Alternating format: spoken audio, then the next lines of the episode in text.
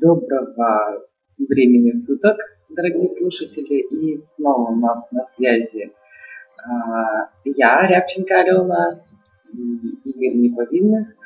Мы занимаемся психологией, мы занимаемся тем, что усовершенствуем жизнь людей, скажем так. И сегодня у нас очень интересная тема, очень важная, полезная. Как управлять своими эмоциями. И для начала мы разберем первый вопрос. Для чего нам нужно, важно, полезно управлять нашими эмоциями? И освещать тему у нас будет Игорь. А, зачем, собственно, управлять эмоциями, да? Да. А, что такое эмоции в целом? Вот, эмоции – это чувства, которые проявляются – то есть есть эмоциональные люди, есть безэмоциональные люди. А в чем их отличие? Просто эмоциональные люди проявляют свои чувства, безэмоциональные не проявляют. При этом чувства есть абсолютно у всех. Когда человек что-то чувствует, например, раздражение, да, он может это проявить или он может это скрыть. Это, собственно, делает человека эмоциональным или безэмоциональным. Зачем управлять эмоциями? Ну, потому что, когда вы проявляете раздражение в определенных ситуациях, это может привести к минусу. То есть у вас может в связи с этим возникнуть какая-то проблема. Например, вы раздражаетесь дома, и начинают все дома тоже вокруг раздражаться. А ваш супруг, ваши дети и так далее. И в целом в доме вот формируется такая атмосфера раздражения в целом. Или более частая и, и еще более худшая ситуация – когда, например, э, у наиболее сильного члена семьи, без разницы, женщины или мужчины, на... проявляется агрессия, и он эту агрессию действительно не скрывает, не, не, пита, не пытается как-то переработать, а действительно проявляет. Очень эмоциональный человек, при этом агрессивный. И это вообще страшно, потому что тогда он начинает давить всех в семье, и вообще в семье вот такой, э, ну знаешь, такое состояние гнета такого появляется, и очень сложно жить вообще в такой атмосфере.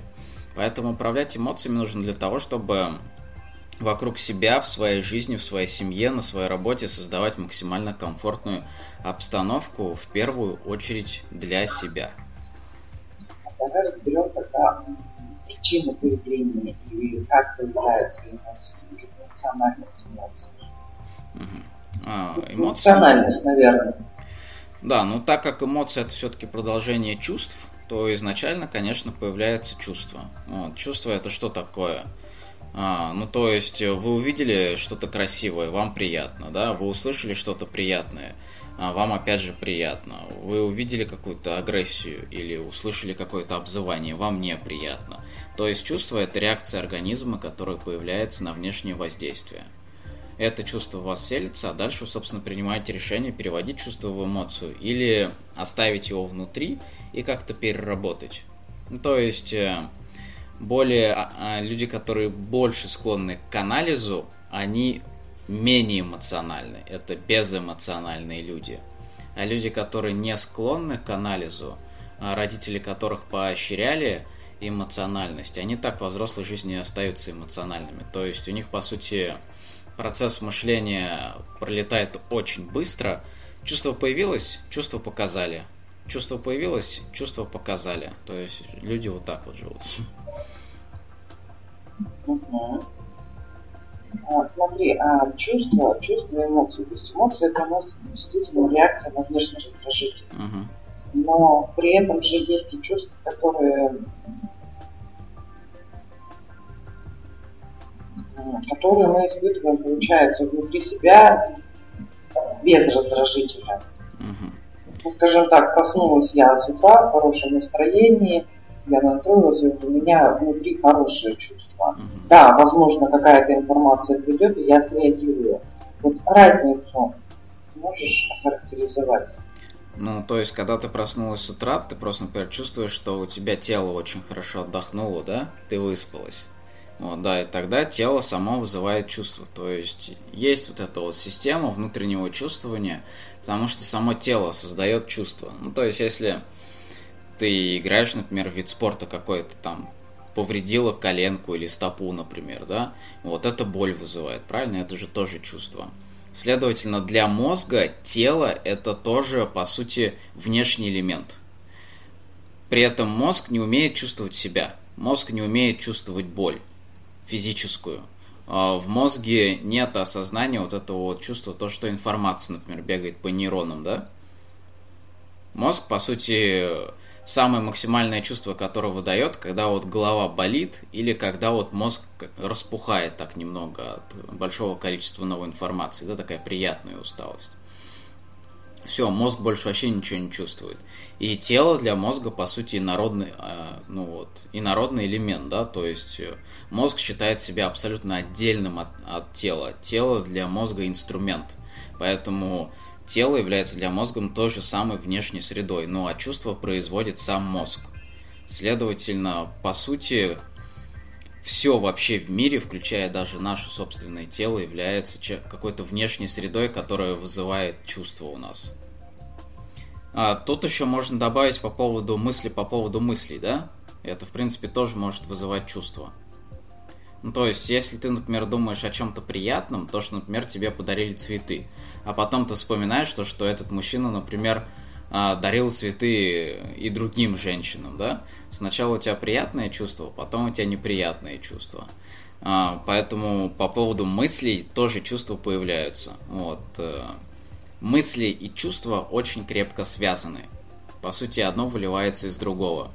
Потому что мысль – это чувство, которое переведено в слова. То есть тебе подарили цветы, ты чувствуешь, что тебе приятно. Ты можешь проговорить, мне приятно, потому что мне подарил цветы тот человек, который мне симпатичен. Таким образом, чувство переведено в мысль.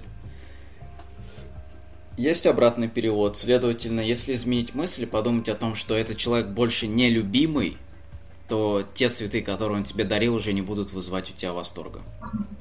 Ну, то есть, по сути, получается, что меняя информацию о каком-то объекте, мы можем поменять и чувство. Абсолютно верно. Чувство переводится в мысль, проговаривается, мысль меняется, ты меняешь отношение к ситуации, меняется чувство. Хорошо. Теперь как, как все-таки научиться управлять своими эмоциями?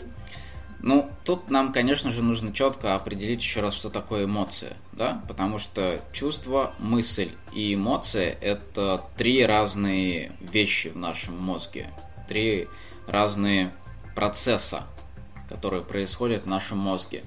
А, чувство – это реакция на окружающую среду, мысль – это чувство, которое переведено в слова, эмоция – это чувство, которое выражено, выражено вовне – то есть э, у людей очень часто бывает проблема с тем, что они что-то не хотят выражать, например, ту же самую агрессию, да, а кто-то даже не любит выражать радость, потому что считает, что это показатель слабости. Вот, и люди стараются быть менее эмоциональными.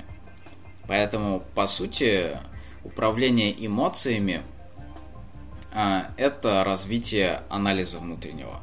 Потому что если вы не переводите чувства в мысли, они практически стопроцентно перейдут в эмоцию. Потому что мысль вы можете гонять внутри.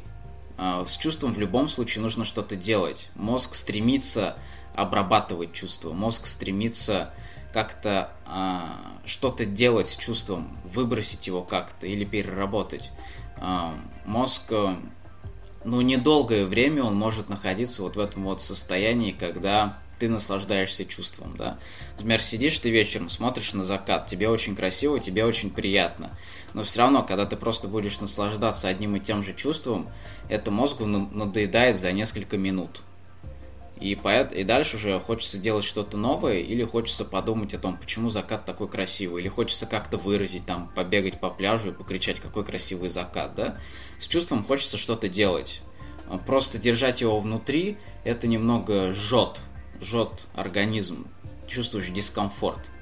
Поэтому у мозга есть задача обрабатывать чувства. Обработка является как мысли, так и эмоции.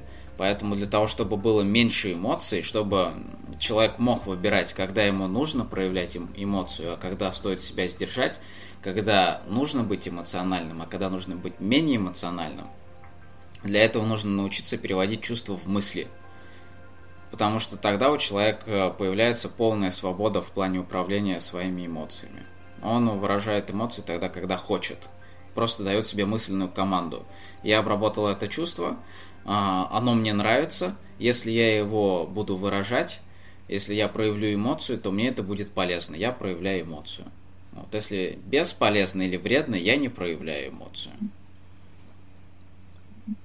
Да, то есть получается, что мы обрабатываем именно чувства мысли формы только для того, чтобы, если нам что-то не нравится, скорректировать наше отношение к этому. Да.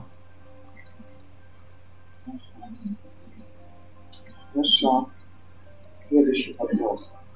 Разобрались, что такое эмоция, то есть это внешнее проявление чувств. Угу. Теперь, каким образом, как, как этот процесс происходит для того, чтобы контролировать, наблюдать, переводить. А какой именно процесс происходит? Есть чувства у меня, mm-hmm. есть чувства деструктивные, которые меня внутри раздражают. Mm-hmm. Я понимаю, перевожу это все в мыслеформу конкретную. Я сейчас испытываю страх. Mm-hmm. Страх этот вызван тем-то, тем-то, тем-то. Вот что мне дальше с этим делать? Смотри, вот здесь как раз самая большая проблема, потому что сложнее всего в себе держать как раз негативные чувства, да? Потому что они начинают изнутри разъедать. То есть гнев, раздражение, злость, страх, чувство вины и так далее. А, чем более негативное чувство, тем быстрее хочется выкинуть как бы. Именно с этим связано то, что когда вы, например, обижаете какого-то человека, он начинает обижать вас в обратном направлении – вы ему дали негативное чувство, какое-то раздражение очень сильное. Он просто не может держать его внутри, потому что он не может его обработать именно мысленно. И он начинает вам выкидывать его обратно. И начинается просто невероятный сер друг, на друга. Один ругается и другой ругается. Естественно, есть спокойные люди. Их сейчас не так много, но они есть. Почему какие-то люди спокойные и спокойно реагируют на критику или какой-то негатив, а другие люди просто не могут и тоже начинают взрываться. Это связано с тем, что первые люди просто начинают анализировать. Они начинают задавать себе вопросы, почему мне страшно? Чего именно я боюсь? Как мне этого не бояться? То есть мысленный процесс запускается с помощью задавания себе вопросов. Если у вас какое-то появляется чувство внутри, а, и вы начинаете разбираться в нем, откуда это чувство появилось, что это чувство себя представляет, что я действительно чувствую, и как я могу это чувство переработать. Вот, тогда запускается именно мысленный процесс, и эмоций уже нет. Когда вы думаете о чувстве, когда вы его анализируете мысленно, переводите в слова, эмоций не появляется. Когда вот этого вот мысленного периода нет, мысленного процесса нет, а, вы получили раздражение, и вы просто сидите, не задаете себе никаких вопросов, и вас начинает изнутри распирать, у вас просто пустота в мозгу, да? Естественно, внутреннее распирание приведет к тому, что вы начнете раздражаться и выбрасывать негатив на человека в ответ, обзывать его, ругаться с ним и так далее. То есть нельзя допускать пустоты. Вот это вот пустоты, когда вы получили чувство и просто ничего с ним не делаете. Это приведет к тому, что вы его выбросите просто обратно. Вы его не смогли обработать, вы его не смогли ассимилировать, все, оно уйдет обратно, оно не стало частью вас, вы его выбросите нафиг. Вы как бы скажете человеку, не надо мне этого чувства, я не знаю, что с ним делать. Получается, я проскочила самый проблемный момент, да, то есть как бы у нас основная задача перед нами стоит научиться именно конкретизировать свое состояние на уровне чувств. Да. Тогда мы спокойно можем переводить эту информацию в ту, которая нам нужна, которая нам полезна. Да, абсолютно верно. Угу. Хорошо, смотри, э, вот чувство, есть чувство, есть эмоция, страх, она нас разрушает, разъедает. Но есть масса людей сейчас, которые думают, что они научились управлять. На самом деле они научились подавлять свои чувства. Абсолютно верно. А, об этом моменте расскажи, в чем разница? Ну, ты в слово подавление какой именно смысл вкладываешь? Я испытываю страх, но я знаю, что это плохо, и я заставляю себя не бояться, переключаюсь на какое-то другое и оставляю этот страх до следующего раза. То есть, когда мы подавляем, получается, мы не выпускаем эту эмоцию, uh-huh. мы ее просто вкладываем в свое тело. Так вот, а, разница разница в том, ну, зачем мы подавляем, почему мы подавляем, и чем это отличается от именно управления, когда мы переводим угу. другую информацию. А, смотри, подавление связано с теми ситуациями, когда быть эмоциональным а, асоциально вредно для своей репутации. Ну, то есть, как это обычно происходит у человека. Мужчина ходит на работу или женщина ходит на работу, на работе ее унижают, на работе ей указывают на ошибки, говорят то, что ты чмо и так далее. Человек на работе не может ответить, он боится. То есть по поводу чувства, например, унижения и раздражения вызывается чувство страха. В плане того, что я не могу эти чувства обратно выбросить, я не могу их вернуть. Я обязан их сожрать и проглотить, грубо говоря, да. В этой ситуации я не имею права быть эмоциональным. Это мне вредно для будущего, это вредно для качества моей жизни. Ну, следовательно, подавление всегда происходит в тех случаях, когда вы получаете негатив от человека, которого вы считаете более авторитетным, а, которого вы боитесь как это обидеть. Вот, тогда что вы делаете? Вы ждете, когда в вашем окружении появится менее авторитетный человек и сливаете на него этот негатив. То есть это может быть в очереди за хлебом, просто вы увидите какого-то слабого человека, и мозг моментально даст команду, что здесь а, сливать негатив безопасно, и вы его сольете. Или вы приходите домой и сливаете на, на супруга, там, на жену или мужа, или если жена или муж авторитетом повыше, вы в любом случае сливаете на детей, потому что они уж точно как бы вообще ничего вам не сделают. Поэтому подавление происходит из-за того, что страшно. Страшно выражать эмоцию. А, страшно ее возвращать. Потому что тогда может быть еще большее наказание. Мозг начинает страховаться. И подавление, оно все равно временное, потому что мозг не может долго держать внутри негативную, негативное чувство ему необходимо перевести его в мысль или в эмоцию. Если вы в мысль не переводите, то все равно вы рано или поздно выбросите а, на какого-то более слабого человека. И, естественно, чаще всего страдают близкие. Да, потому что здесь безопасно. Угу. Да. Да, вот как раз именно вот эта вот иллюзия, она у многих присутствует на самом деле. Сейчас очень пропагандируется, да, вот этот контроль, контроль, контроль над мыслями, над чувствами, над эмоциями, но иллюзия, иллюзия в чистом виде, то, что получается мы способны подавлять. Мы не способны подавлять, мы способны просто временно эту бомбочку оставить в своем теле, но она в любом случае где-то как-то взорвется. Да. Угу. Хорошо. Следующий вопрос. Ну вот смотри, хорошо, человек, допустим, привык к страданиям, к чувству вины, для него это вот, в настоящий момент привычная зона комфорта ума. uh Для него это нормальная среда питания. Страдать у него, там, возьмем женщину какую-то, там, мама страдала всю жизнь, бабушка, там, тетя, все представители женского пола. И женщина идет по этому же пути есть и для нее, по идее, получается, эти чувства, эти состояния, эти эмоции, они нормальные. Да. Как, как вот перейти женщине вот в этой ситуации в другое состояние. То есть как научиться радоваться. Потому что если ей сказать ну, сейчас иди радуйся, делай то, что ты хочешь, ну, для нее это будет дикий дискомфорт. Да, абсолютно верно. А, в семье так как семья это первый социум, в который попадает человек. И в семье родители выступают в роли авторитетов, которые могут заставлять подавлять чувства.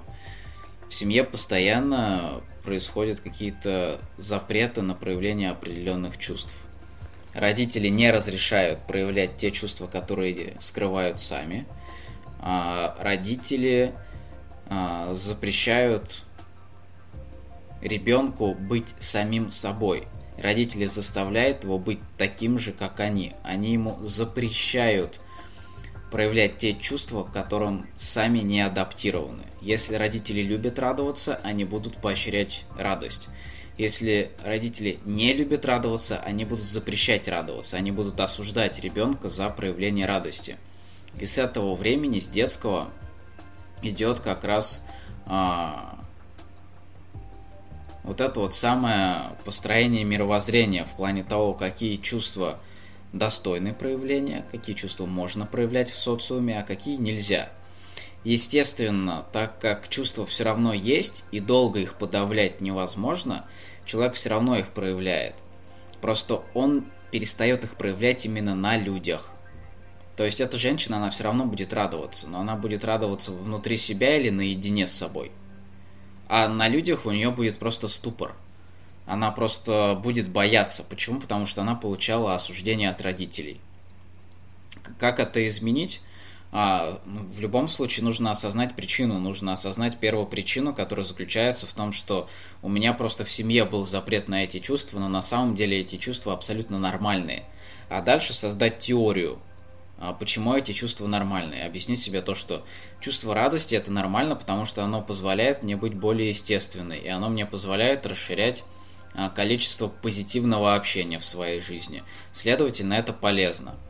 А почему мои родители не могли проявлять радость. Тут очень важно действительно разобраться и в этом, потому что ребенок все равно сравнивает себя с родителями, у него возникает вопрос. Ну, у меня же родители не глупые, они же не просто так скрывали чувство радости, да? Может быть, все вокруг глупые, те, кто радуются. Но здесь, к сожалению, нужно принять то, что ваши родители были глупыми, потому что скрывали свою радость. Потому что их родители подавляли радость. И в конце концов, это такая родовая проблема, которая передается из рода в род.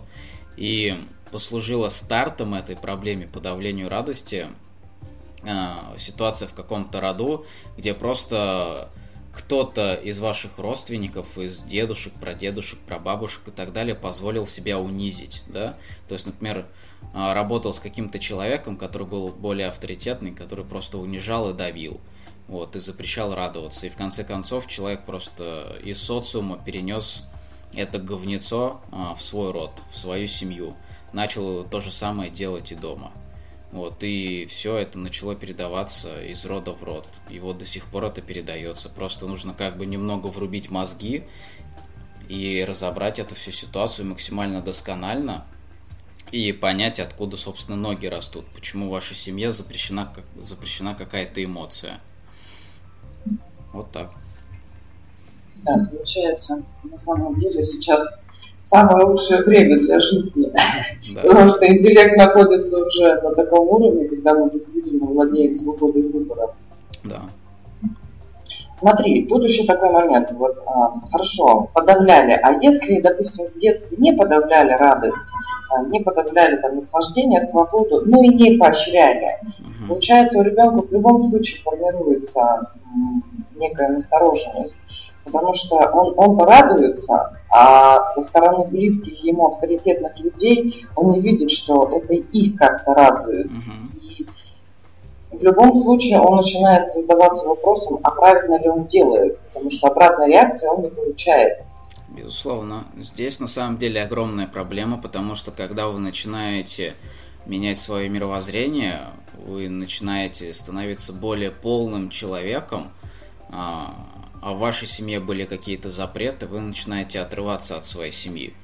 Потому что вы для них вроде бы как бы подчиненный для своих родителей. Но потому что для двоюродных там сестер и братьев вообще пофиг будет, да, какой вы там. Они вас примут любым, потому что вы не так часто контактируете. Вот, а те люди, с которыми вы жили постоянно, они, естественно, будет, будут удивляться, и им будет казаться, то, что вы как-то отбиваетесь от рук, так скажем, да. Поэтому здесь нужно быть готовым, то, что плата за изменения, а, плата за прогресс, она заключается в том, что во многом вы меняете свой род, и ваши предки, которые были раньше, они будут вас просто не понимать, потому что, естественно, они ждут от вас привычного поведения, да, как они от своих родителей получили программу и выполнили ее в течение жизни. То же самое они ожидают и от вас, а вы тут такой умный, блин, взяли и начали меняться. Ну что, офигели, что ли, совсем? Следовательно, авторитетные родственники просто не понимают этого и начинают отрицать адекватность вашего поведения, начинают вас в целом считать неадекватным. Нужно быть к этому готовым и нужно просто относиться к этому, опять же, мудро, да? Потому что изначально это вызывает чувство э, раздражения и разочарования. Естественно, если вы начнете переводить эти чувства в эмоции, у вас просто вы будете постоянно ругаться со своей семьей, с близкими, да?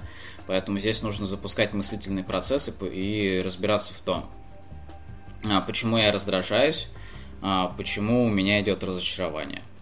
Вот, когда вы понимаете, откуда именно это раздражение и разочарование, почему вы обижаетесь на своих близких, вы уже сможете контролировать свое состояние, и вы действительно сможете установить со своими близкими родственниками те отношения, которые вам комфортны. Но эти отношения уже будут на большем расстоянии, потому что вы уже достаточно сильно от них отличаетесь. Да, то есть вот эта вот иллюзия, которая преследует особенно женщин, потому что мы всячески пытаемся, угу.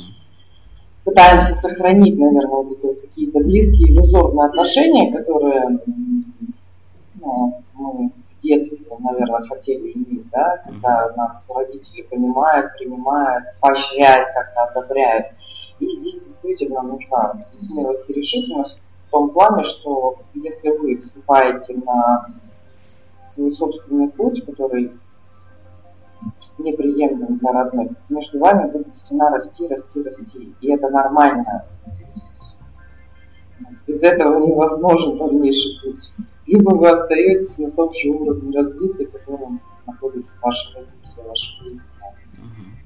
Хорошо, и следующий вопрос у нас, как, как все-таки нам нужно поменять мышление или как развить мышление, в каком направлении, для того, чтобы иметь возможность выработать навык у себя именно управление, не контроля, не подавления, а именно управление нашим эмоциональным состоянием. Да, ну давай тут дадим конкретику, как, собственно, это выглядит а, у тех людей, которые уже развили достаточно мышления, да, у меня возникает, например, чувство а, раздражения, какое-то негативное чувство, которое начинает сжечь меня изнутри. А, чтобы обработать это чувство именно мысленно и уже управлять своим чувством, решать, проявлять эмоцию, не проявлять эмоцию, мне необходимо задавать вопросы. То есть начать задавать вопросы откуда у меня появилось раздражение, что стало его причиной, как мне лучше реагировать, стоит ли мне раздражаться в ответ. Вопросы, вопросы, вопросы. Когда вы задаете своему мозгу вопрос, он начинает автоматически думать. Любой мозг предрасположен к раздумьям, к размышлению. Процесс размышления запускает задавание вопросов. Поэтому а, иногда даже так бывает, то, что вы, вы получаете какую-то ситуацию, которая вас просто ставит в тупик. Вы даже не можете понять, какое, что вы чувствуете по этому поводу. Тут нужно начинать с самых фундаментальных вопросов, вопросов. Что я сейчас чувствую? Какое чувство у меня вызвала эта ситуация? А дальше уже, когда вы понимаете, какое чувство, например, там чувство смятения, да, вот. Что значит чувство смятения? Как мне лучше себя вести в этой ситуации и так далее. И снова повторяется вот этот вот цикл вопросов. Нужно четко осознать чувство и просто решить, что с ним делать. Для этого нужно задавать себе вопросы. Что я вообще чувствую? Что мне с этим чувством лучше делать в данной ситуации? Да, получается, для этого необходимо развить для начала собственную чувственность. Уделять внимание тому, что вы чувствуете, как вы реагируете на самом деле. Потому что тогда, когда мы живем на автомате, мы очень часто, что я чувствую, да плохо мне, вот плохо мне, депрессия у меня. И для того, чтобы человека перевести в конкретную какую-то информацию, возникают сложности. Да. Получается, первым... Здесь нужно именно задавать вопросы в плане чувств, чтобы развить чувственность. То есть, э, если вы говорите, ну плохо мне, это очень общий ответ. А для того, чтобы действительно управлять э, своими чувствами и процессом эмоционирования, вот, необходимо именно доходить до конкретики. Конкретика заключается в том, что нужно максимально точно осознать причину появления чувства – когда вы понимаете причину, вы уже четко можете сказать, что вы чувствуете. Так, ну мне плохо, почему мне плохо? Вот. Я злой. Почему я злой? Если вам даже интересно разбираться в позитивных чувствах, почему я радуюсь? Я веселый, почему я веселюсь? И так далее. Постоянный поиск а, причины появления чувства. Он позволяет управлять чувствами и эмоциями, и даже в целом мыслями максимально эффективно. Да, и опять же, тогда, когда мы наблюдаем за своими чувствами и четко знаем причину этих чувств, мы способны выбирать. То есть, если я знаю, что мне нравится, я хорошо себя чувствую, мне радостно от общения с каким-то человеком, я уже знаю, что когда мне плохо, я могу переключиться, я могу позвонить и тем самым поменять свои чувства. Потому что у меня уже этот человек вызывал ранее какие-то позитивные чувства или дело какое-то uh-huh. наполняет радостью или еще что-то. Когда мы, получается, не анализируем, то мы и не знаем, что нам нравится, что нам не нравится, и чего мы хотим в целом. Нам кажется то, что все происходит как-то само собой. Да, да. Необъяснимо, но факт называется.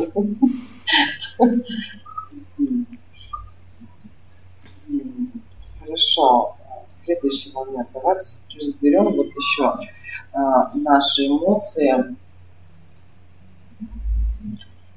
во взаимоотношениях с близкими людьми. Mm-hmm. Получается, что если мы социуме как-то более-менее контролируем, да, основная масса людей сдерживает себя, ну, потому что действительно для мозга опасно социально. Mm-hmm. И на работе человек может сдерживаться. Домой приходит, там уже безопасно, потому что он живет с этим человеком 10 лет, там его видео в любых разных цветах и mm-hmm. ракурсах. И человек расслабляется, начинает это все выплескивать. Uh-huh. Тем самым как бы дом становится не очагом счастья и любви, а как раз сливом негатива. Uh-huh. Вот, э, как основную мысль донести, чем это не полезно, чем это разрушительно, для чего вообще менять это все. Ну, потому что основная масса живет все-таки э, на социальных шаблонах, это для него вполне нормально. Да, меня там люди считают счастливым, успешным, а то, что дома происходит, ну, никто не видит, не видит. Да, абсолютно верно. Ну, тут, во-первых, наверное, еще для бизнесменов полезная информация, да, потому что такой бизнес однозначно будет, и он будет однозначно успешен, если его верно преподнести именно какие-то услуги по сливу негативных эмоций. А, потому что это, это необходимо и это очень важно для благополучия любого человека, но это сейчас очень плохо осознанно, пока у людей нет четкого понимания, откуда у них появляется негатив. И почему ну, на работе... Подожди. Че? А, шоу, вот развлечения все, казино, а, азарт, клубы, по сути, это и есть а, места для слива. А, я бы сказал то, что лучше всего для этого подходит спорт, потому что лучше всего эмоции сливаются там, где есть э, тот, тот за кого ты болеешь, есть противник. Ну, то есть, если мы возьмем те же самые фан-сектора, то там как раз в основном собираются люди очень сильно занегативенные, которые на негативе очень сильно, они в основном болеют против. Вот. А в казино и всяких увеселительных заведениях люди все-таки идут, чтобы как раз подпитаться под позитивом а как таковых на самом деле мест, где можно сливать социальным способом негативные эмоции, их еще нет, потому что все-таки их лучше сливать в комнате, которая забрикадирована и которая там облеплена чем-то очень мягким, да? А, таких мест в социуме нет, потому что все-таки, когда человек сливает негатив, он очень агрессивный, да? Он очень неприятный. Вот, э, естественно, идеальный способ это вообще не набирать негатив но это уже, так скажем, высокая психологическая наука управления собой, да? Сейчас мы просто дадим именно какие-то конкретные советы, которые связаны с тем, как утилизировать негатив а, максимально качественно. Для утилизации необходим именно вот этот вот мыслительный процесс. Если вы его упускаете, вы действительно получаете негатив где-то в социуме и тащите его домой. Ну, следовательно, тут ну, надо искать э, варианты выплеска этого самого негатива э, в каких-то других местах. Потому что вам нельзя разрушать ни работу, ни дом. нужно какое-то третье место, которое связано с выплеском негатива. Ну, что можно сейчас привести? Ну, тяжелая музыка, спорт. У женщин что это принято?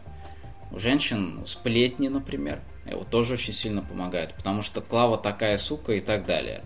Это же тоже выплеск негатива. Люди говорят о других людях то, что у них а, накоплено относительно самого себя. Поэтому те, кто занимаются сплетнями, женщины, это, как правило, вот социально приемлемый способ выплеска негатива, который набран относительно самого себя. Че? Я здесь вот именно с этим я здесь маленько не согласна. Давай. Потому что когда мы а, получается, когда мы обсуждаем кого-то, осуждаем кого-то, у нас мозг автоматически проецирует отношение других людей ко мне точно так же. И когда у меня возникает страх, что меня будут осуждать так же. Ну, согласен. Ну, если бы был бы такой страх э, действительно реалистичен, люди бы просто не сплетничали, потому что они все-таки говорят негатив за спиной. Так они не понимают, что они не понимают, что у них в это же самое время формируется нейронная сеть, что обсуждать людей это нормально. Безусловно. И потом, когда они приходят в какое-то новое общество, они начинают показывать, что у меня все хорошо, и в этот момент они начинают думать, а что она обо мне подумала, а что он обо мне подумал. То есть это очень негативные такие последствия, которые я, скажем так, не рекомендовал на самом деле. Ну, хорошо, Алена. Вот у меня здесь, например, у самого затычка пошла по поводу того процесса, который позволяет сливать негатив социальным способом. Потому что, по сути, сейчас таких услуг нет, и люди как-то сами пытаются это делать. Вот, стандартные там какие-то вещи, это вот опять же там тяжелая музыка, спорт, но это для мужчин. Женщины вообще как этим занимаются?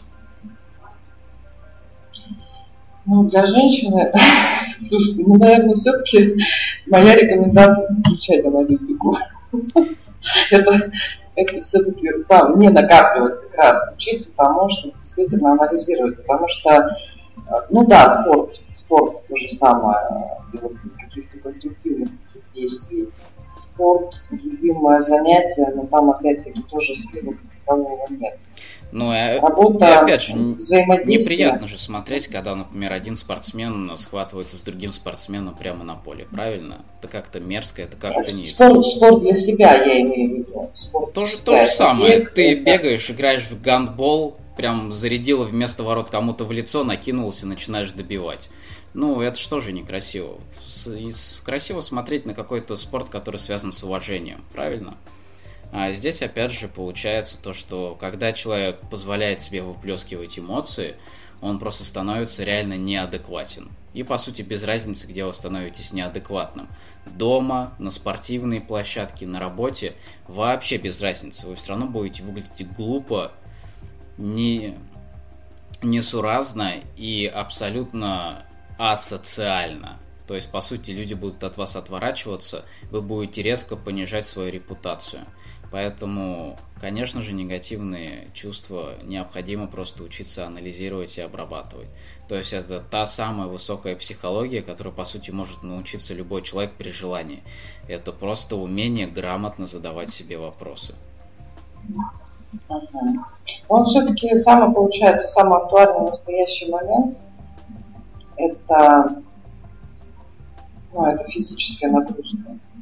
Физическая нагрузка на самом деле никак не помогает. Объясняю почему. Когда вы физически перенапрягаетесь, вам просто уже влом что-то делать. У вас просто уже энергии нет. Когда вы поедите, когда вы отоспитесь, и вы снова вспомните ту ситуацию, которая вас сильно занегативила, у вас снова появятся те самые негативные чувства, которые вы без мысленной обработки, да, захотите выплеснуть. Поэтому здесь только интеллектуальная нагрузка.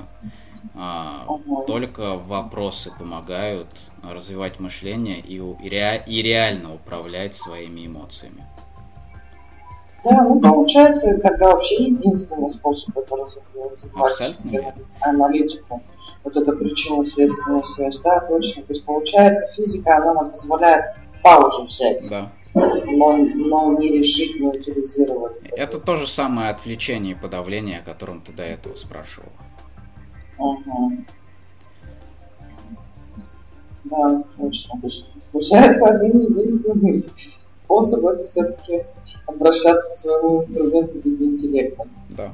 И учиться причинно-следственной связи Абсолютно верно.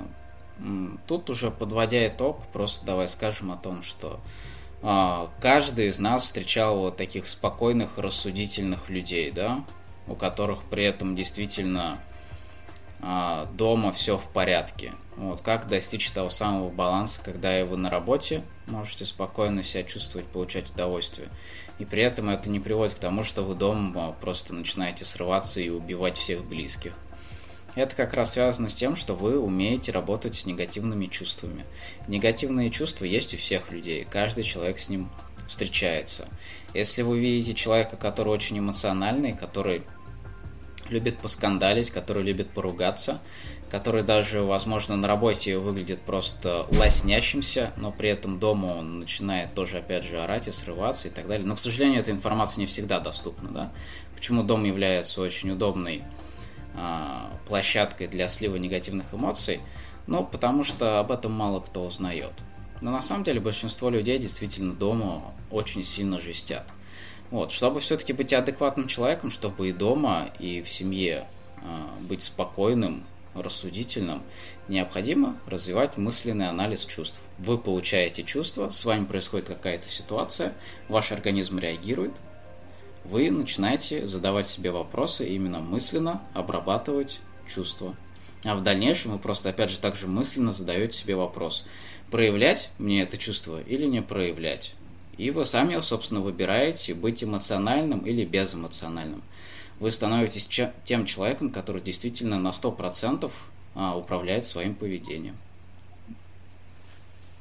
Да, то есть это не говорит о том, что вы будете нечто похожее на растение, которое очень много чувствуете. Это говорит о том, что если вам эта эмоция не нужна, вы ее спокойно трансформируете в то, что вам нужно. То есть вы переводите вот эту вот мысленную информацию и смотрите фактически. Объективно оцениваете ситуацию, что я могу сейчас сделать с этой эмоцией, или что я могу сейчас сделать для того, чтобы получить какое-то другое состояние, другую эмоцию и переводите. Ну, когда вы хотите радоваться, вы спокойно радуетесь выражаете чувства. Вам никто не запрещает. И тут получается, когда мы учимся именно управлять эмоциями, у нас появляется свобода выбора. Абсолютно верно. Человек становится просто максимально гибким и адекватным существом, которое может выстроить действительно адекватное общение с окружающими и резко повысить качество своей жизни. Потому что, что бы нам ни говорили, но основной доступ э, к позитивным чувствам, то есть к радости, веселью, любви и так далее, он лежит через контактирование с окружающими. Потому что даже когда мы говорим цели и достижения в делах, а, на работе, это тоже всегда связано с контактированием с другими людьми, начальством, коллегами, клиентами. Вся жизнь построена на контактах. Если вы просто не умеете управлять своими эмоциями, вы будете отталкивать людей своей неадекватностью.